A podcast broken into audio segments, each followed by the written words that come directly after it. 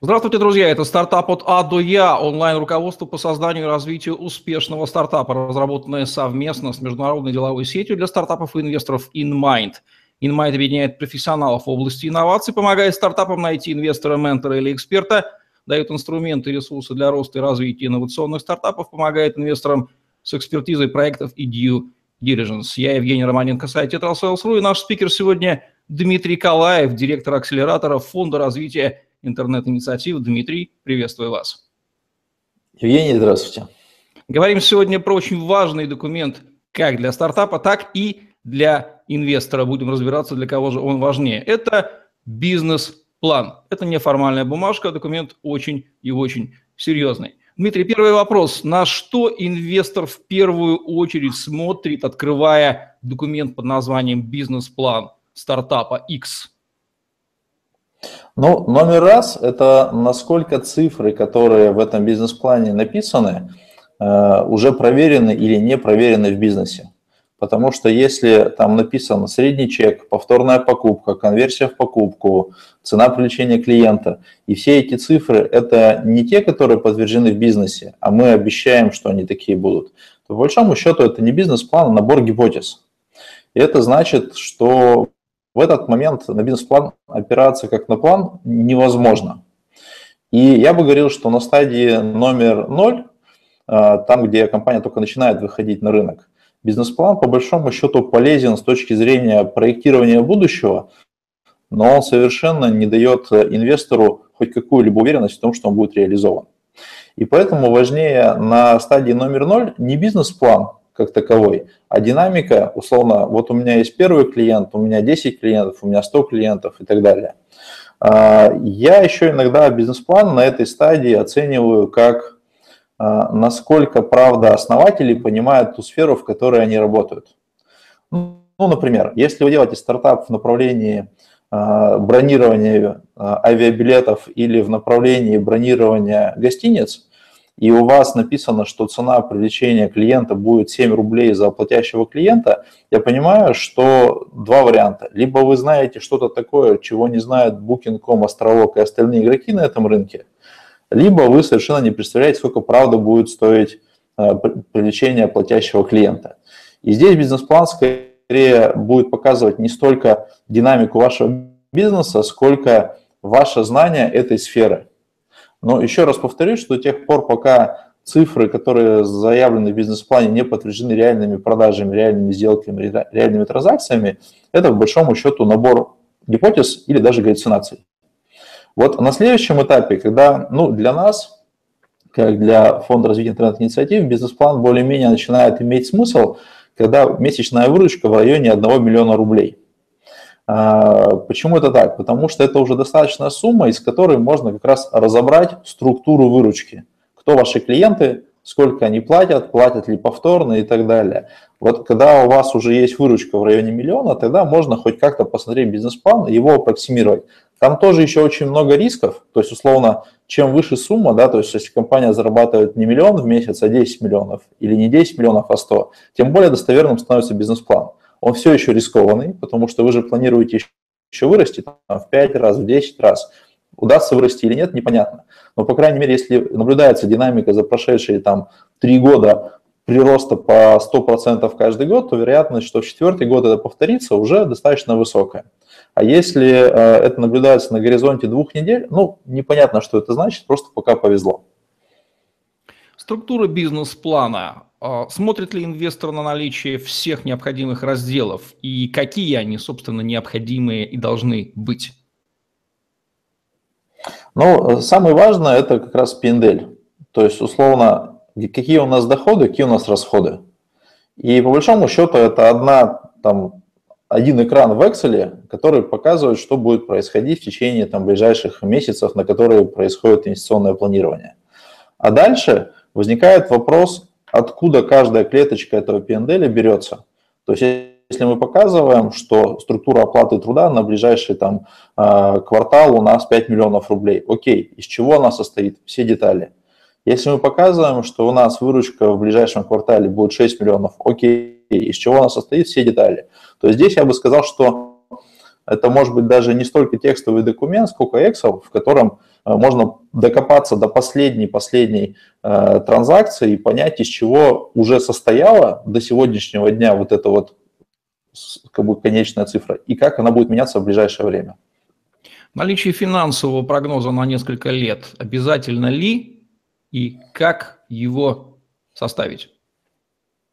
Ну, я бы говорил, что, э, опять же, для нас, э, я напомню, что мы инвестируем от 2 миллионов рублей до 300 миллионов рублей, и здесь понятно, что все этапы развития компании, и компания только начинающая выходить на рынок, и компания уже, которая имеет годовую выручку несколько сотен миллионов. В зависимости от стадии сильно меняется и детализация, и объем того, что мы хотим увидеть.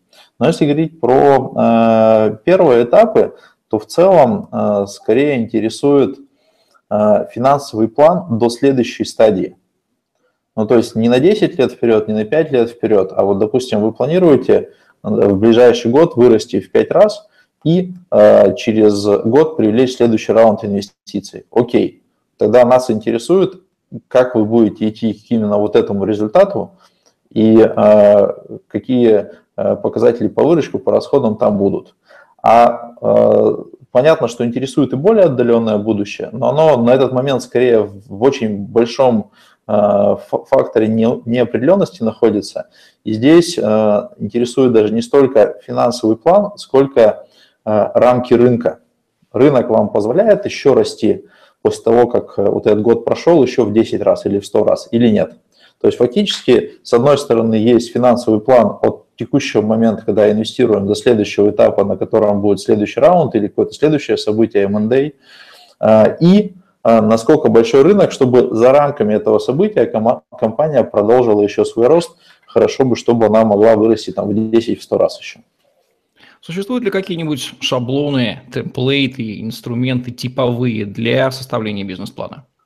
А, ну, их сравнительно много, то есть можно хоть пойти и поискать это дело в интернете, но для меня лично очень важно как раз не шаблон, не темплейт и ни в коем случае не какой-нибудь консультант, который написал бизнес-план за вас. Потому что для меня важно, как мыслит сам SEO, как мыслит сам основатель а, и как он будет строить бизнес. То есть фактически, если Э, в момент разговора и обсуждения бизнес-плана на вопрос, а как у тебя э, вот эта вот циферка возникла здесь, почему у тебя привлечение пользователя среднее там 700 рублей, а повторных платежей там 20 на одного клиента, основатель говорит, я не знаю, это писал мой там финансовый директор или я не знаю, это писал консультант, то все, собственно говоря, в этот момент сделка потеряла смысл. Это значит, что за тот бизнес-план, в который мне предлагают инвестировать, в компании никто отвечать не знает как. Вы хотите сказать, что никто, кроме фаундера, который лично сядет, проработает, продумает каждую цифру, не может написать за него бизнес. То есть это не аутсорс, не аутсорсируемая вещь, как личная жизнь, например. Да, это не, невозможно отдать на аутсорсинг. Ну, то есть, скажем так, да, окей, это э, может писать финансовый директор просто потому, что он умеет хорошо работать с Excel. Но каждая циферка, которая попала в этот план, она в голове основателя, и он знает, почему она такая, как э, и что в компании надо поменять, чтобы она была в два раза больше или на 30% меньше. Если он говорит, я не знаю, это кто-то писал за меня, ну, как бы все. Значит, этому человеку деньги давать не стоит. Сейчас стартапы наслушаются и запретят себе использовать фразу «я не знаю». Но я думаю, что есть масса других вещей, которые позволяют понять, а знает ли он действительно. Ну, конечно, это же простая критериальная проверка, то есть ты когда спрашиваешь, а вот эта циферка что значит? Ты просто слушаешь, что он отвечает. Э, он может не говорить, что я не знаю, но если человек э, начинает плавать и не отвечает на вопрос, значит, ну, он просто не знает все равно. Какие ключевые ошибки совершают стартапы глазами инвестора при бизнес-планировании? А, ну, на мой взгляд, есть две проблемы. Первая проблема – это выдавать желаемое за действительное. Причем я не скажу, что кто-то кого-то хочет обмануть. А, э, чаще я вижу, что как раз основатель верит, ну вот как верят у нас там в божественное какое-нибудь предначертание, так и тут, что у меня есть судьба построить компанию с такими показателями, которые я написал в бизнес-плане. Почему это так будет и подтверждено, подтверждено ли это какими-то цифрами, непонятно. То есть вот первая ошибка – это верить, что цифры, которые на бизнес бизнес-плане, это правда. Вот пока ты их не подтвердил, это гипотеза с каким-то допущением. А, вот, это одна составляющая. И вторая, что по большому счету а, самое важное даже не написать этот бизнес-план, а все время его, ну, как бы обновлять. Потому что после того, как он написан, на самом деле в жизни все идет не так. Из наших нескольких сотен компаний в портфеле, я бы сказал, что достаточно грубо по бизнес-плану двигается одна. У всех что-то происходит не так. Там другой чек, другая возвратность, другая скорость роста, и получается, что тебе все время надо и менять. И, значит, э, основатель в голове должен держать, что все пойдет не по плану, и у него должен быть план Б, план С, план Д, и э, очень быстро как раз меняющаяся ситуация в том бизнесе, в котором он взялся построить большую компанию. Какие три вещи раздражают опытного инвестора, когда он берет в руки бизнес-план и видит там их, и это серьезный сигнал о том, что, скорее всего, с проектом нет смысла иметь дело? Ну, я бы не сказал, что меня вообще что-то раздражает. вот. Э, если тебя что-то раздражает, не надо быть венчурным инвестором, потому что э, если у стартапа все идет не по плану, то у инвесторов все идет не по плану. И очень часто, как бы, если ты раздражаешься, ты просто не можешь этим бизнесом заниматься. Есть скорее маркеры, которые показывают, что что-то не так. Ну, первый маркер, я уже сказал, это сильное несовпадение реальных показателей со средними по рынку сколько будет конверсия в покупку. Да? То есть кто-то приносит и говорит, что у меня будет конверсия в покупку 50%, ничего себе, как это у него будет конверсия в 50 раз выше рынка. Да? То есть такие маркеры, которые показывают, что либо это очень крутая компания, давайте срочно поговорим, либо основатель не в курсе, что на самом деле происходит э, в, в природе. А, второе а, – это планирование на очень долгий период времени, когда ты находишься на фазе ноль. Ну, то есть, когда у тебя выручки никакой нету, продукт еще никто не купил, но зато ты принес бизнес-план на 10 лет вперед. То есть это совершенно, с одной стороны, бесполезно сделанная работа, потому что уже через пару месяцев все цифры в этом бизнес-плане поменяются. А во-вторых, это значит, что основатель не думает о том, что оно будет меняться. То есть такой звоночек, что это не факт. Это когда э, основатель не допускает, что цифры будут э, ну, как бы неправильные. То есть, когда ты садишься и просто бизнес-план начинаешь с ним проговаривать и спрашиваешь, окей, хорошо, а вот здесь вот э, что ты будешь делать, если у тебя выручка будет не 10 миллионов, а всего лишь 5? И один вариант, когда он обсуждает, а что действительно можно сделать в этом случае, а второй вариант, как говорит, я там мамой клянусь, что точно будет 10.